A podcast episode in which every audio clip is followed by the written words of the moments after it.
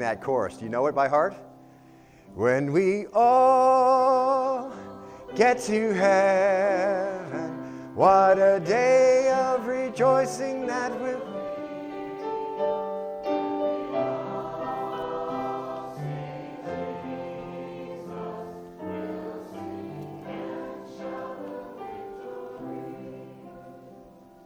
Be. Amen.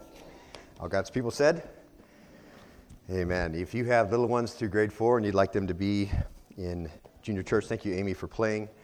For in junior church, please have them be dismissed at this time. Uh, teachers will meet them in the foyer and you can pick them up when we're all done.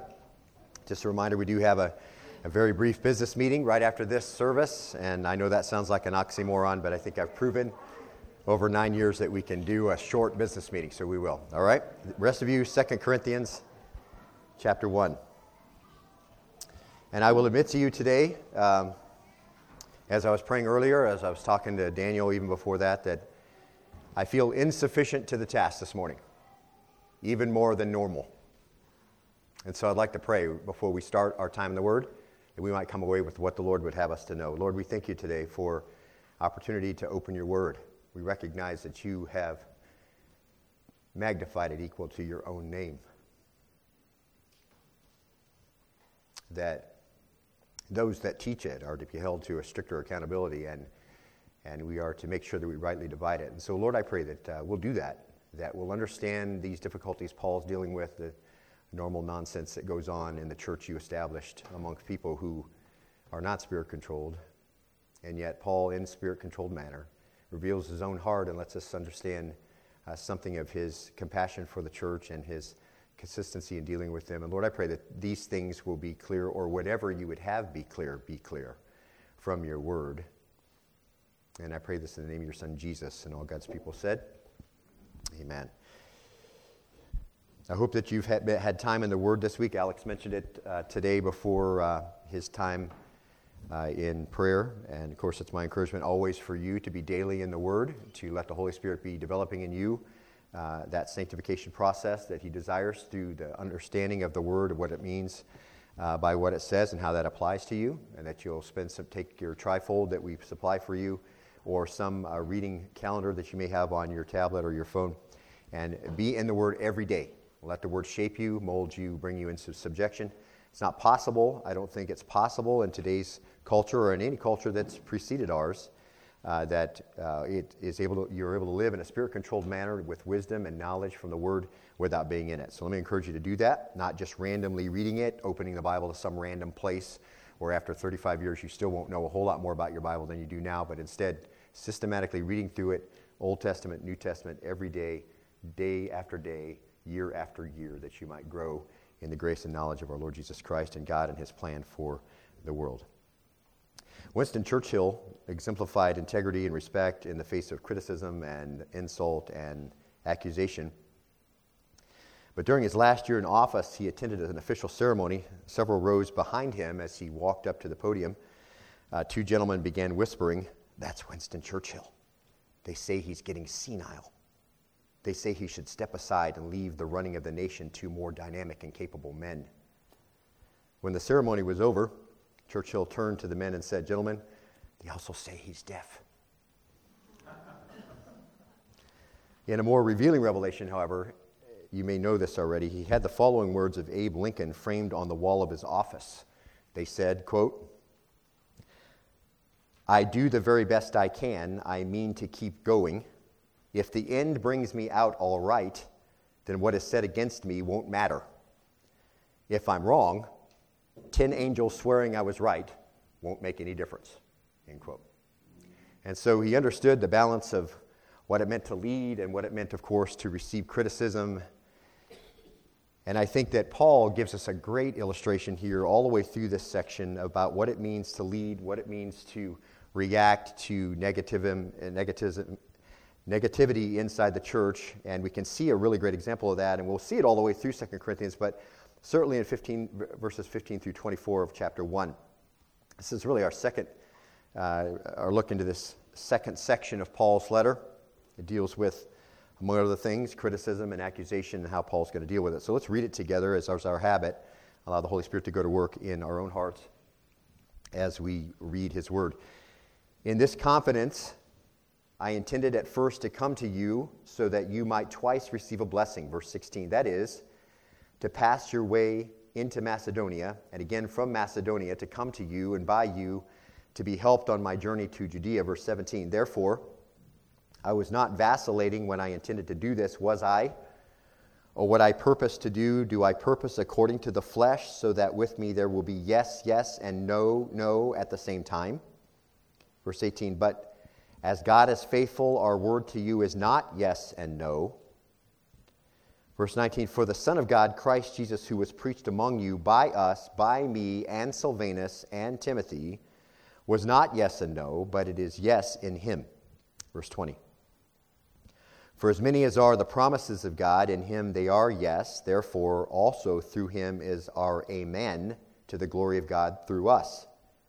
Verse 21 Now, he who establishes us with you in Christ and anointed us is God, who also seals us and gave us the Spirit in our hearts as a pledge. Verse 23 But I call God as witness to my soul that to spare you I did not come again to Corinth. 24 Not that we lord it over your faith, but are workers with you for your joy, for in your faith you are standing firm. Let's stop right there. As we started to see last week, Paul is dealing with criticism, he's dealing with accusation, and in the big picture, as we saw right at the beginning of this section, Paul is confident because he has the assurance of a clear conscience. That's his first stand. He says it boldly I boast in a clear conscience, regardless of whatever. So, whatever we're going to see after that, we can go back to that first understanding from Paul, which is my conscience is clear before you. And we took a lot of time to go through what a clear conscience is last time and what a fully informed conscience looks like last time, so we won't do that again. But in, in general, as we look at verse 15 then in our, in our passage today, Paul says, In this confidence, in what confidence? Well, in the confidence of his conscience. So he is addressing criticism, he's addressing accusation. In particular, here, Paul isn't sincere, Paul uh, can't be relied on, Paul isn't trustworthy. And although his confidence in the testimony of his conscience isn't shaken by their accusations, so in other words, he's not questioning himself back again and saying, well, maybe this is how it is, regardless of whether they receive his answer to them or not, he's going to be fine. But he's also going to give them an answer to their accusations here, and he's going to do it in a way I think that is very unique. And in doing that, he's going to show his heart for them, and we'll get to see some characteristic traits of Paul really revealing uh, what he's like really on the inside in his answers. And so here's the problem that he, it is creating the criticism. Look at verse 15, if you would.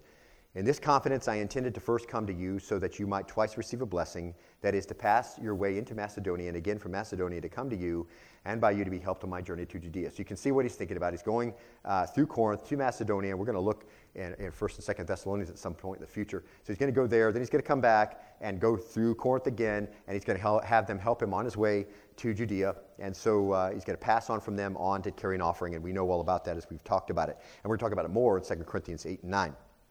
And this appears to be the issue. So Paul just comes right out and just says what the issue is. So you can see he promised to come to them twice, he didn't come.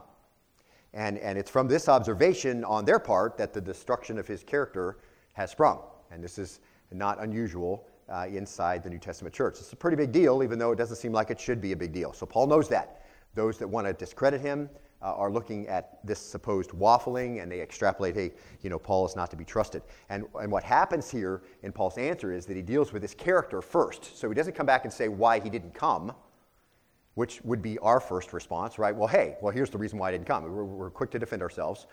Um, with just saying, okay, here's the reason, and it's a viable, uh, viable reason. Paul doesn't go there first. He's going to deal with his character first, because this is what they're questioning. So uh, remember, he has a confidence in his conscience. He's not worried that somehow his conscience is now conflicting with his thoughts.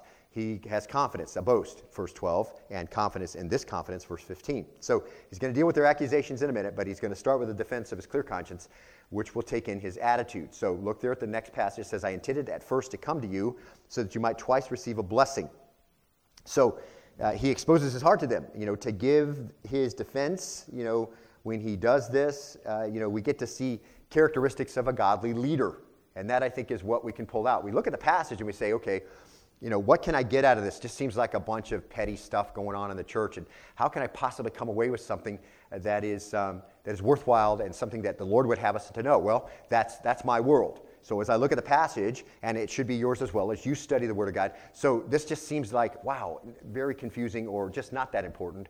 And so, how can I, if every word is established and every word is worth uh, looking at, so how do I go from there to come away with something that I can say, okay, I, I, can put these principles to work in my own life and start to see them bearing fruit in such a way that it resembles the godly character of Paul, of course, which resembled the godly character of Christ. So, the first thing we saw was that Paul, uh, Paul his, his, first characteristic is Paul is uh, modeling devotion to the church. So, the underlying point really is this, and you can just kind of read this in between the lines as Paul is saying this you do realize that the only reason I ever made a plan to come to you in the first place was because I was devoted to you. Okay? I realized that plans change and I didn't get to come, and I realized that's created this hardship, uh, at least supposed hardship on your part. I realized that you have uh, created this whole, extrapolated out of this, that I'm not reliable and I waffle. But the fact of the matter is, the only reason I was going to come in the first place was because I was concerned about your welfare. So his conscience is clear in that desire to come to them that was motivated by his love for them. In his heart, there's a relationship there, and we saw this at the end of the previous passage. He really longs for them to appreciate him as he does them, and he's very confident in the day of our Lord Jesus Christ when Christ comes that they will appreciate him. They'll understand what has happened uh, in his own life in order for them to grow. The fact of the matter, that's not there. Paul desires for it to be there. There's a relationship there. There's trust. There's love. There's a commitment to their well being. Now, remember, Paul finishes 1 Corinthians 16 24, and he says, My love be with you all in Christ Jesus. Now, after everything that we looked at in the first 16 chapters of that letter, that seems like a strange thing to sign off with. He would say, Hey, try to do what I asked you to do. I'll catch you later, or something like that. But instead, Paul says, My love be with you all in Christ Jesus, amen. In spite of all the difficulty that they had caused and had created inside their community and inside the testimony in Corinth and all the things they had said about him and how they had accused him, he wanted them to know that he cared. And so it's always in this underlying, uh, just below the surface, Paul, in all Paul's actions, there's this motivation that he, because he loves them. And so I'm coming to you, he says, I love you, and I wanted to come to you so that you might twice, he says, receive a blessing. And that word blessing, uh, charis, uh, that noun, uh, best definition of the word God's merciful kindness. We get our word grace from that. That turns non believers into to Christ. We noted last time you never look more like the Lord than when you do two things. We looked at this a number of years ago. The number one thing is you never look more like the Lord than when you forgive people, okay? And number two, you never look more like the Lord than when you give charis, when you give blessing, when you give grace to someone, particularly merciful kindness to those who don't reciprocate it back. You never look more like the Lord than when you do that. And so that's what Paul is doing giving joy, giving sweetness, giving loving kindness, you know, used by God to increase faith, to increase knowledge, to increase affection, encourage discipleship. And that's what Paul wanted to do. See, he wanted to come to them and give some gifts, some blessings, because he loves and love gives. He planned to do it two times. For some, he wanted to show forgiveness. Probably for others, he wanted to show them the loving kindness of following God and what that looks like. Maybe he wanted to uh, increase their faith, acknowledge, and affection. He wanted them firmly established, for sure. We see that over and over again in Paul's mind. He, he wants the church fully fixed in place, and he says that over and over in his letters. It really indicates Paul's heart of devotion to the ministry. And we noted last time that really that's where the richness is in ministry, is giving yourself away. If you're measuring their response back all the time, that really isn't giving in the way that Paul has intended for that to be done as he models what Christ has done for us. So, it's a heart that wants to to give something that's really has some substance to it. That's Paul's heart. He, whatever he could do for them, he wanted to do. And obviously, he wanted to go by there twice. So he wanted to be there with them two different times on the way to Macedonia, on the way back from Macedonia. So double blessing. I want to, I want to pass on a blessing to you, that you twice receive a blessing. So his conscience is clear. Ministry is about giving yourself away. He wanted the church established. He wanted to be encouraged, equipped, strengthened, more apt to pursue spiritual growth. That's Paul's heart. And so Paul starts there with his character. Verse 17. Now look there.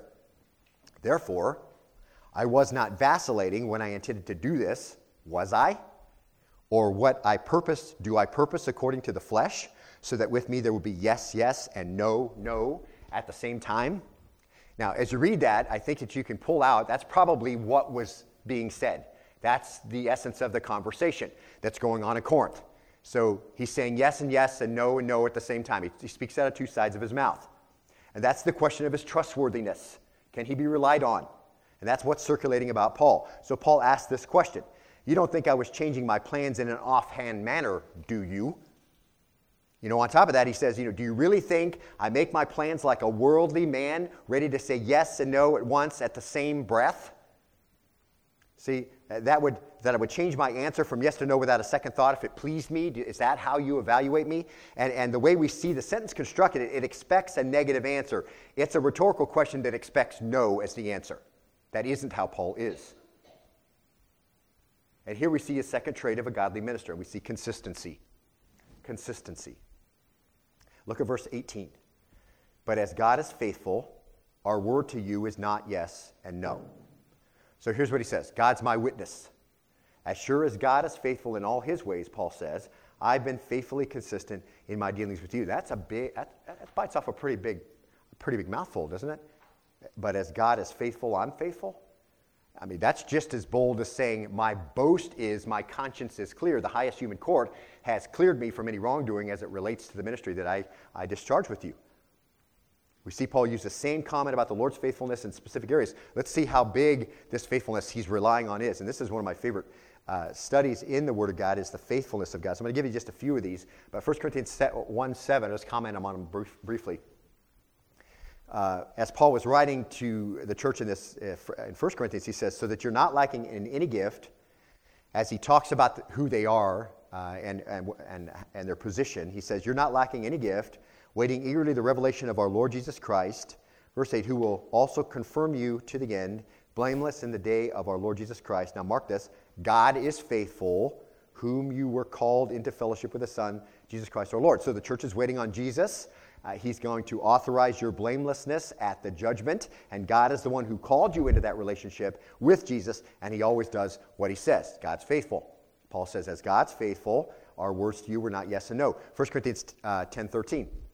Remember this? No temptation has overtaken you, but such is common to man. And God is, mark this, faithful, who will not allow you to be tempted beyond what you're able, but with the temptation will provide the way of escape so that you will be able to endure it. So here's the deal God knows that you, uh, what you are tempted to do is shared among all people.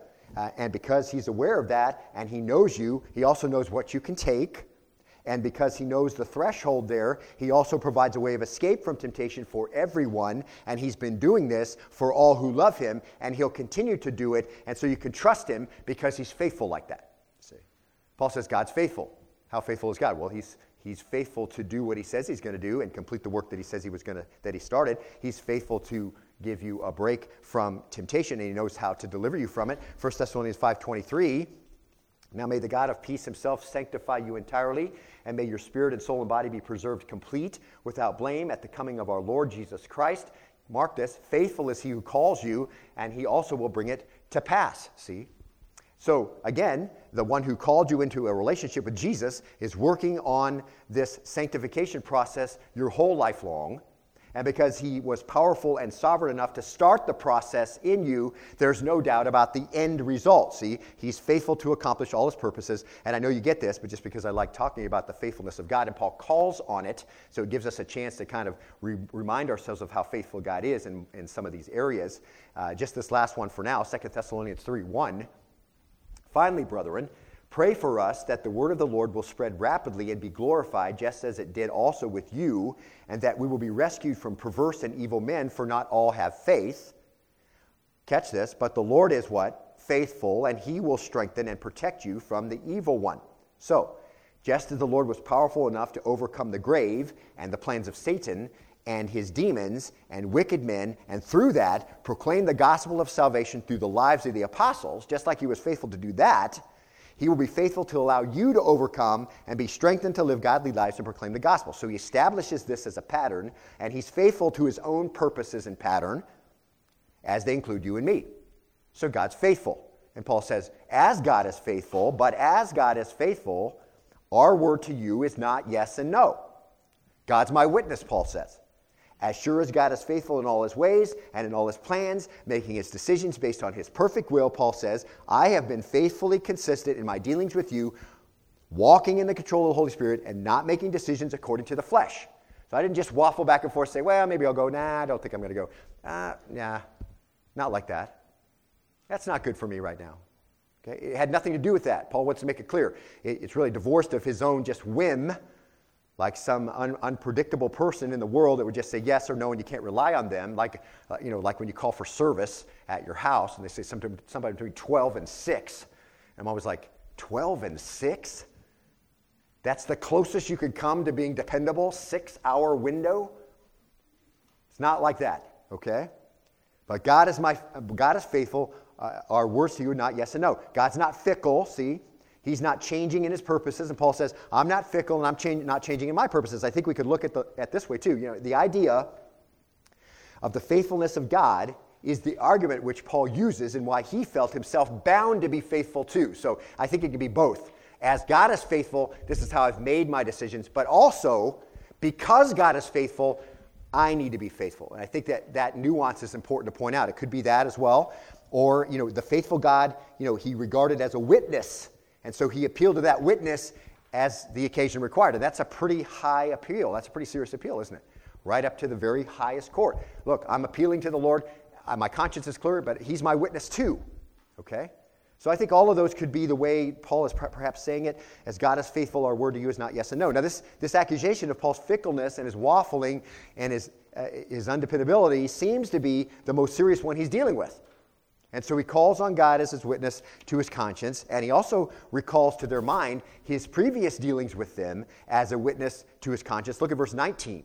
Okay, so 19, he moves on. He just stays right here, this consistency in the way that he deals with them. And he says this For the Son of God, Christ Jesus, who was preached among you by us, by me, and Silvanus and Timothy, was not yes and no, but yes and him. So he's going to call back to their mind not only God's faithfulness, and how he desires to you know, line up with God's faithfulness. And God's faithfulness, as God has made decisions based on his perfect will, Paul has desired to do that too. Not just that, he says, remember, okay, listen, recall the ministry of teaching among you that we had. We didn't waffle back and forth. We didn't equivocate when we gave you the message, right? I was with you for 18 months. Timothy has been there, Silvanus has been there, and for all that time, and from all, all those three guys, see, so he, he limits it to the ones he knows, okay, because people have come into the church since that time. We've looked at that and given them false doctrines. So he's not saying all those guys are saying it too. He's saying these three guys for sure, when you heard us, we didn't waffle back and forth. When we gave you this, you heard it, you believed, and it transformed your lives. And doesn't that say something about the instrument? I think that's the essence. For the Son of God, Christ Jesus, who was preached among you by us, by me, Silvanus, and Timothy, was not yes and no, but yes in him.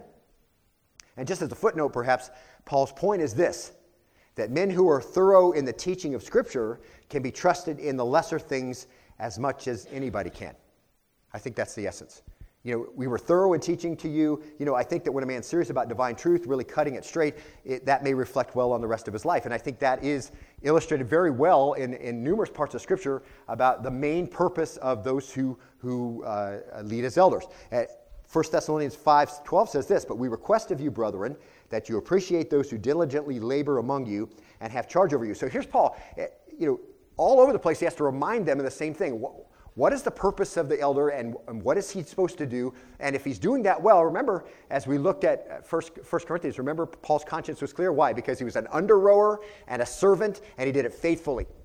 See, he took whatever was in the kitchen and he brought it to the table, and he didn't mess it up. And he did that over and over and over again. That was Paul says that's the job.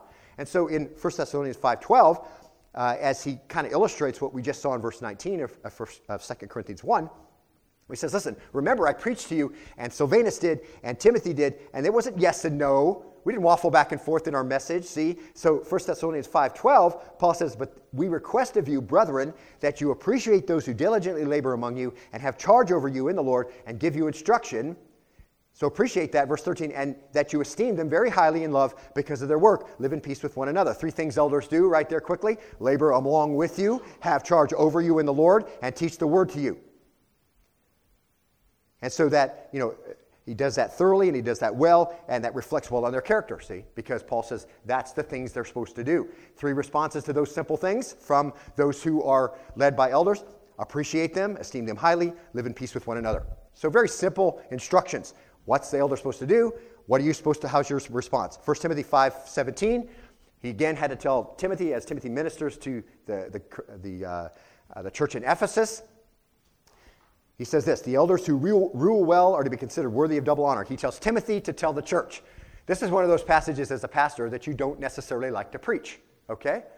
Because this seems self serving in some way, but it's there, and when you get to it, you do it. So Paul tells Timothy, tell, tell this unruly Ephesus congregation, the elders who rule well are to be considered worthy of double honor, especially those who work hard at preaching and teaching. So working hard at preaching and teaching reflects well on the elder. So it's the main thing he's supposed to do. Honor from those who benefit is also appropriate. And there are two different kinds of honor discussed in the passage, and we won't deal with that today. But Paul tells Timothy that consistency in the ministry of teaching is a trademark of a faithful elder. So cutting it straight, doing it often. And 2 Timothy 4 1, he says here, uh, most serious, in the most serious possible manner. So he says this Timothy, I solemnly charge you that's with the most weight, with the gravest sincerity that the Greek construction can come up with. I solemnly charge you, this is very important, above all other things that you're going to do, in the presence of God and of Christ Jesus, not what your congregation thinks about you, not whether or not they appreciate what you do, not whether or not they have expectations of you doing all these other things. I solemnly charge you this, okay? Before God and Christ Jesus, who's to judge the living and the dead, and by his appearing and his kingdom. So, before the ultimate judge of all who've ever lived, of the one who knows everything in your position that he ordained and he empowered, and he started what? Verse 2 Preach the word, be ready in season and out of season. So, whether you feel like it or you don't feel like it, whether you feel up to the task or you don't feel up to the task, whatever it is, what? Visit the sick, teach Sunday school Put an alternator in the van. Clean the sanctuary. All those things may be part of what a minister can do. It may be in his gift set. What's the main thing? Preach the word.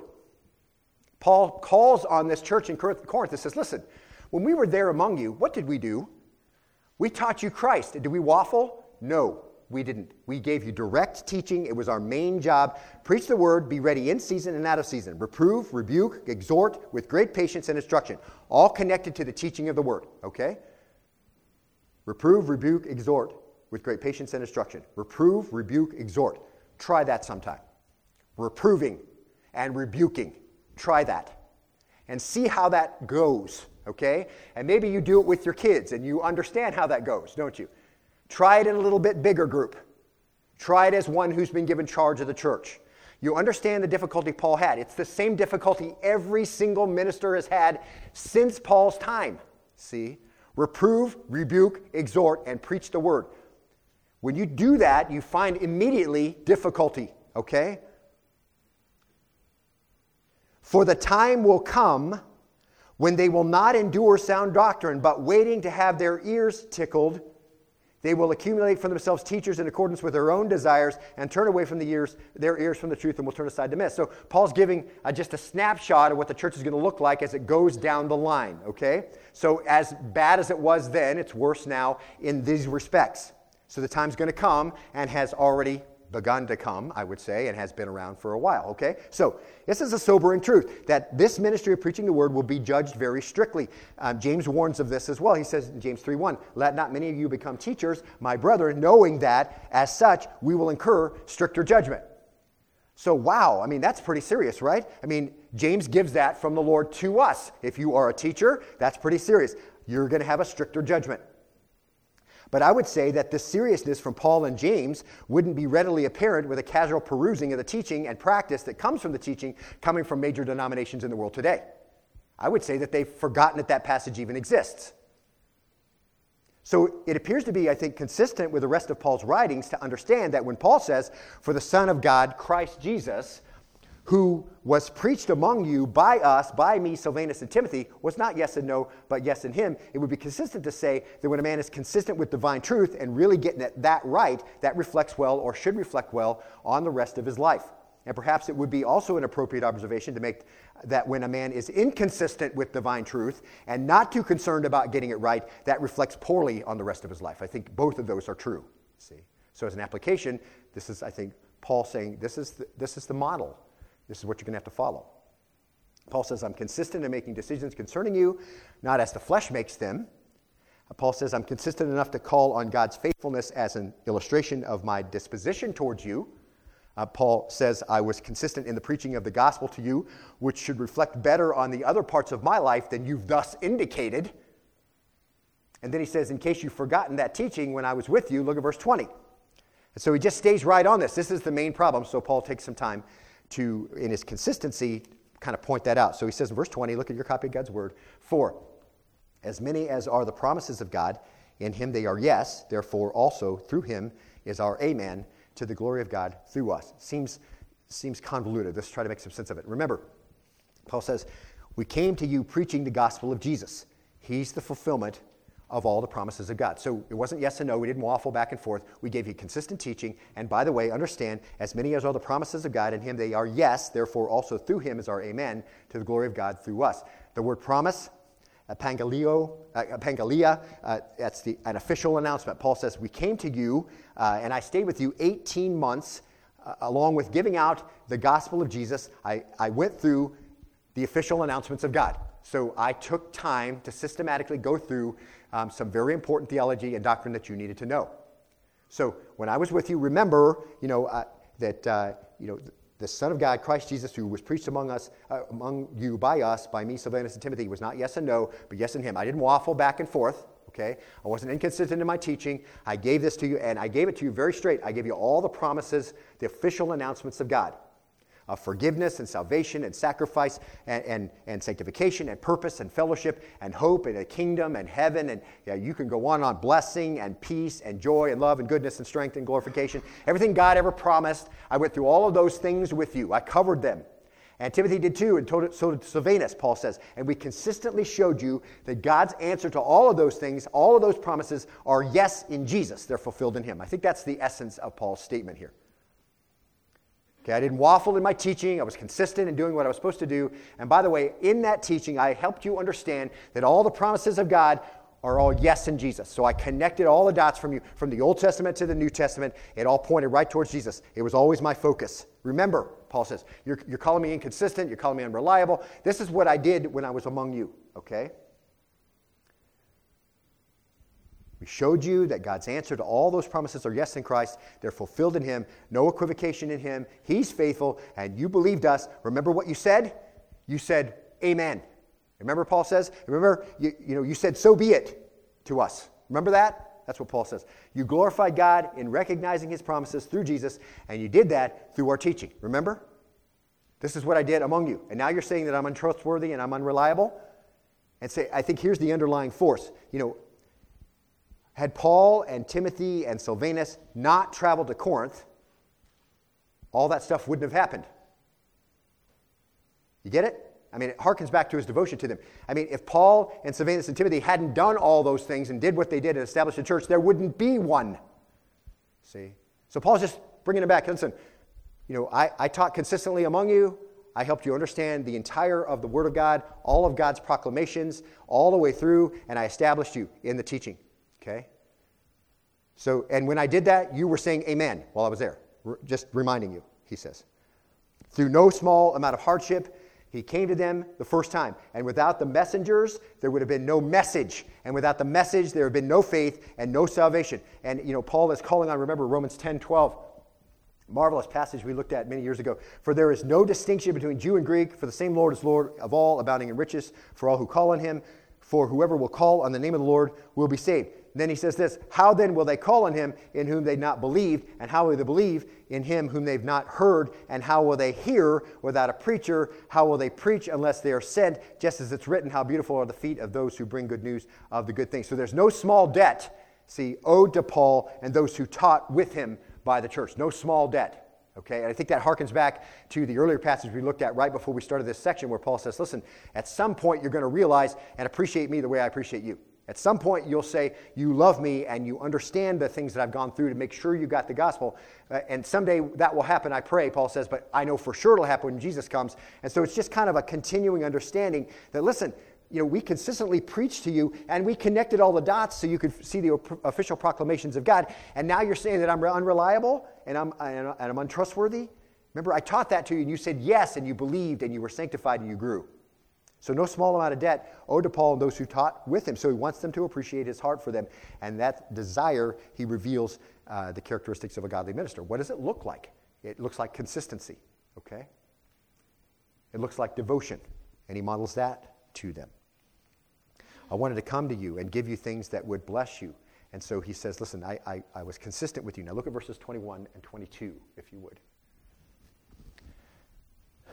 Now, he who establishes us with you in Christ and anointed us is God, verse 22, who also sealed us and gave us the Spirit in our hearts as a pledge. Now, just love this next, this next part is just so moving for me. And it, it is this third characteristic of a godly minister, and that's graciousness. Here's the thing Paul isn't claiming some innate capability of his flesh that allowed him to minister to them, okay?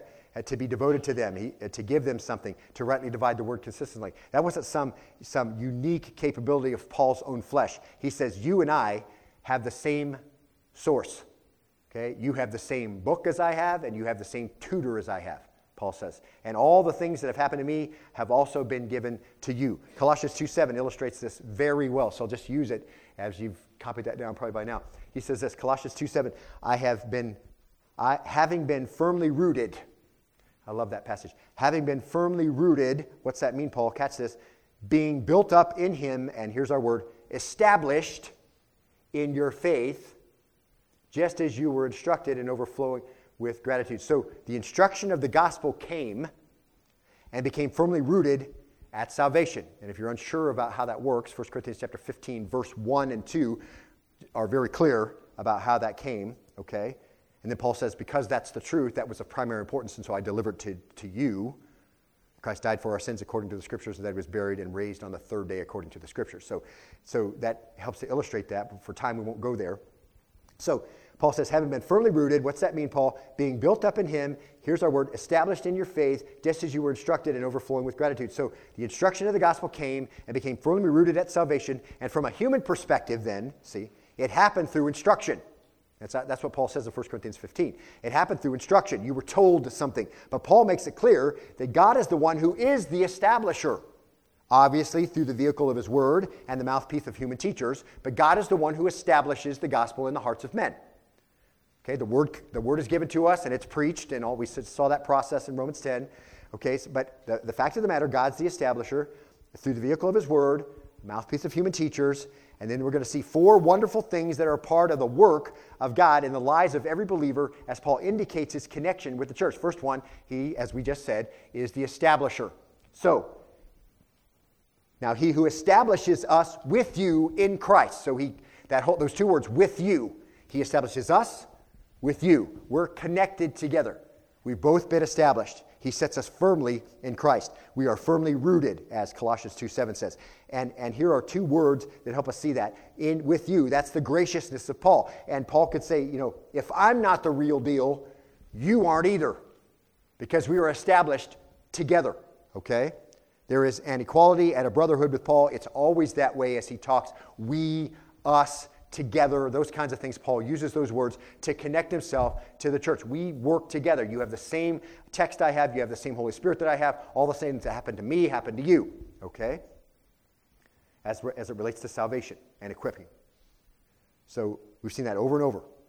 But not only were they established by God in the same way, he connects them further. He says, and we were anointed. So he says, he who establishes us with you in Christ and anointed us.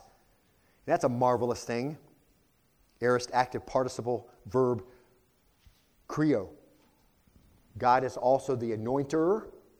Was done at a time in the past, that's the aorist, with continuing results. A participle just means that it was acting on back on the noun. So God himself, although he was anointing us, was acting on his own self. The Holy Spirit working through the power of the Lord, giving him direction. The Bible times it was used symbolically for kings and for rulers, priests. Oil was used symbolically, you know, setting them apart and, in, and, and uh, enduing them with wisdom to rule and power to rule. You know, you poured oil over their head, so you're ready, you're consecrated, you're set apart. Here he appeals, I think, appears that he's speaking of one of the jobs the Holy Spirit does. 1 John 2 27. As for you, uh, John took us through this uh, maybe 10 months ago. As for you, the anointing with which you received from him abides in you, and you have no need for anyone to teach you. But as his anointing teaches you about all things and is true and is not a lie. And just as it has taught you, you abide in him. So the idea of this is this, you know, it's wisdom. This anointing is wisdom, it's understanding. So symbolically in the, in the Old Testament and ancient times, we saw that pouring on of oil, which was symbolic of the wisdom and, and the power that you needed to rule and the understanding. Uh, Paul says, listen, together, okay, we were established and we were anointed, okay? So it has to do with this setting apart by the Holy Spirit and consecrating to understand God's word. I think that's whole, the whole point of John uh, helping us understand what anointing looks like. Paul says not only, uh, not only were we both established by God at salvation, we were both anointed by God through the Holy Spirit to understand and obey his word. Both of us, Paul says, together. If I'm not the real deal, you're not either. We were both established, we were both anointed. Paul says, then also we were sealed. Paul says, he who establishes us with you in Christ and anointed us as God, who also sealed us, again, uh, aorist, middle, participle, sphragizo, God is the sealer. The us is keeping the Corinthian church in that loop, every believer connected to Paul. And, and this, you know, we'll begin to wrap up today. We're close to the end, but we'll, I want to get through this. The, the middle voice indicated that God himself acted on himself, for himself, and sealed us in himself. It's a really marvelous arrangement as you think about Paul connecting all this together for us. And the aorist indicates it was at a time in the past at salvation with continuing results. So you were sealed at salvation, you were established in salvation, you were anointed by God at salvation. So marvelous things. He says, all of us, we share all of this. See? In ancient times, it was used in commercial documents, really found among papyri, sealing of letters, scrolls that nobody can tamper with the contents. That's what it means sealed in the ancient times. Here, I think, in the New Testament, to seal means to keep secret or to stamp with a mark of identification. And, again, this is part of the work of the Holy Spirit. Ephesians 1.13 illustrates that marvelously for us. In him, you also catch it after listening to the message of truth. See, that's the teaching that established you in Christ. See, God's the establisher, but obviously instruction comes through the word, through the vehicle of the person who's giving the instruction. So in him, Paul says, You also, after listening to the message of truth, the gospel of your salvation, having also believed, you were sealed in him with the Holy Spirit of promise. And again, very similar language to our passage, but the marvelous work of God through the Holy Spirit is, Paul says, to indicate that no one can tamper with the contents. And Paul says every true believer has been given this identifying stamp. Everybody. I have it, you have it, Paul. We're connected together. God has endowed us with the, Spirit whose presence is the identifying mark of every true believer. Paul says, if I'm not the real deal, you're not the real deal. But if, I'm the, eh, if you're the real deal and this has happened to you, it's also happened to me. We share this, okay? And in the process, he gives them this marvelous theology and doctrine for them to understand really who they are again in Christ. Romans 8 9, another great illustration. However, uh, you are not in the flesh, but in the Spirit, if indeed the Spirit of God dwells in you. But if anyone does not have the Spirit of Christ, he does not belong to him. So every believer has the Spirit. Every believer has been sealed. Every believer has been anointed by the Spirit of God. And so marvelous, marvelous thoughts there as we move through this. And so he gave, catch this next one, gave as a pledge. So now, he who establishes us with you in Christ and anointed us is God, look verse 22, who also sealed us and gave us the Spirit in our hearts as a pledge. Again, connected, everyone's connected by this work of the Holy Spirit. He gave, aorist active participle, God's the giver, and he gave it at a time in the past, in, with, which is salvation, with continuing results. What did he give? A pledge. God gives us a deposit. Again, it's a marvelous work of God through the Holy Spirit not only was he given as an anointing, was he given as a sealing, he's also a bond.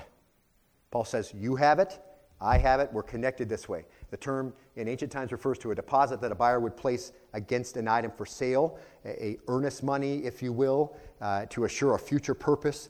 Uh, for the believer, the Holy Spirit has been given by God as a guarantee of full glorification and full participation in the blessings of the age to come. So, not only have you been established by God, you have been anointed by Him through the Holy Spirit, you're also sealed by Him, and he, the God gave us the Spirit of in our hearts as a pledge. So, all these three things, uh, including this establishment and salvation, are all parts of things that Paul shares with this church. God gave us a, de- a, a, us a deposit. It's a wonderful security. Ephesians chapter uh, 1, verse 14. Marvelous. Who has given us a pledge of our inheritance with the view to the redemption of God's own possession to the praise of his glory. Yeah. The Holy Spirit does that. He gives us that ple- it's a it's a pledge God does through the Holy Spirit. So Ephesians 1:14, I think there we go. Who is given as a pledge, that's the Holy Spirit, of our inheritance with a view to the redemption of God's own possession to the praise of his glory. It's a wonderful security we can know. See, the Holy Spirit is earnest money. He's the view, if you will. That's what uh, Paul says to the, the, church in Ephesus a view to the redemption. So he's a view before the panorama. Imagine a hike as you work your way up the side of a mountain until you're getting to a peak and you're going to see this beautiful valley. But as you come across or around the mountain, you get just a, picture, a little bit of a picture of that view. That's the idea. An- another illustration of what the Holy Spirit is given to do. Give a view of your redemption, your final redemption. He's earnest money. He's a down payment. He's a deposit. He's the glimpse of an amazing landscape before the rest at the top with all the astounding views that are waiting further on, see? And in a while, we'll get to this first, but it's so encouraging now. I want to take a look at just a glimpse of it as we wrap up. 2 Corinthians 5 1. Paul says this. He's going to, re, he's going to come back and revisit this. So, for we know that if the earthly tent, which is our house, is torn down, so when we die, we have a building from God, a house not made with hands, eternal in the heavens. So you have, an etern- you have a heavenly body. We looked at this before. Verse 2 For indeed in this house we groan, the one you live in now, longing to be clothed with our dwelling from heaven. Inasmuch as we, having put it on, will not be found naked. So there's not going to be a time when you won't have a body ordained by the Lord. So, verse 4 Indeed, while we were in this tent, we groan being burdened because we do not want to be unclothed, but to be clothed, so that what is mortal will be swallowed up by this life. Mark this. Now, he who prepared us for this very purpose is God, who gave us the Spirit as a pledge. Again, same words. Paul says these things we share together. Again, as he's talking to the church later, he reminds them, We have both received the Spirit as a pledge. The pledge of what? Well, here in this passage, a pledge that you'll not be unclothed. The Holy Spirit get, get, is given to you so that you know that later you'll be clothed in a heavenly body, that you'll have a body prepared for eternity. You're given, he's given as a deposit. He's given as, as a earnest money. He's the bond.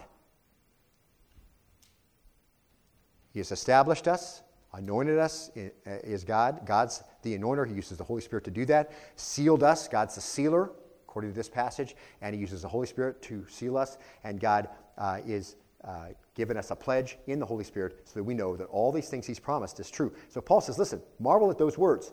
He prepared us for this purpose, to be swallowed up by life, and to prove it, He gave us the Holy Spirit. So Paul has shown graciousness to the church. He identifies with them he reminds them of what the Lord has done to, for each of them, and with, all, with a desire, I think, to, to establish a relationship that's free of accusation and free of insinuation and free of doubt. So Paul's conscience is clear. He has a confidence before the Lord, but he's still willing to establish this fertile ground for ministry by exposing his own heart to them. He says, Listen, this is how I feel about you. This is why I'm doing what I'm doing.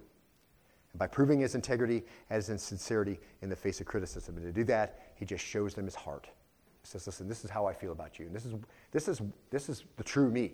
I'm going to get to the reason why I didn't come in a minute. And we're going to look at that next week because it by itself takes up some time.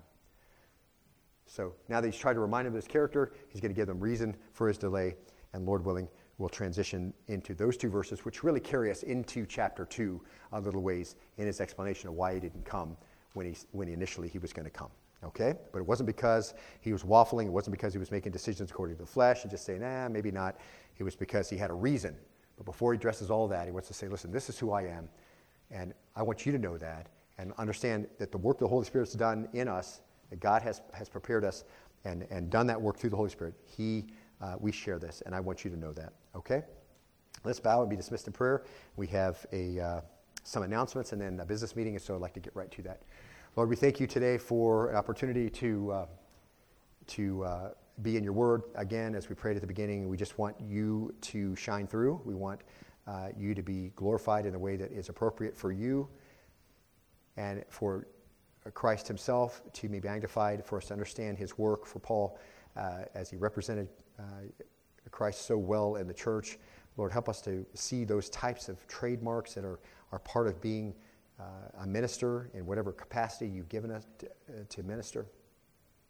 And Father, I pray too that you will continue to open up new ministries for us, opportunities for us to, to advance your kingdom, opportunities for us to, to declare who you are and not to shy away from witnessing as we've been reviewing over the last several weeks. Lord, I pray that we'll be about that, salt and light in, in this uh, time, our sojourning here where we're just aliens and strangers. Help us not to be too comfortable here and not too wrapped up in, in the trappings of the world and the titles of the world and positions and power, but instead living in the world and providing the needs as you ha- have given us uh, availability for our families, but really living for a future kingdom, one that is way different than the one we see here.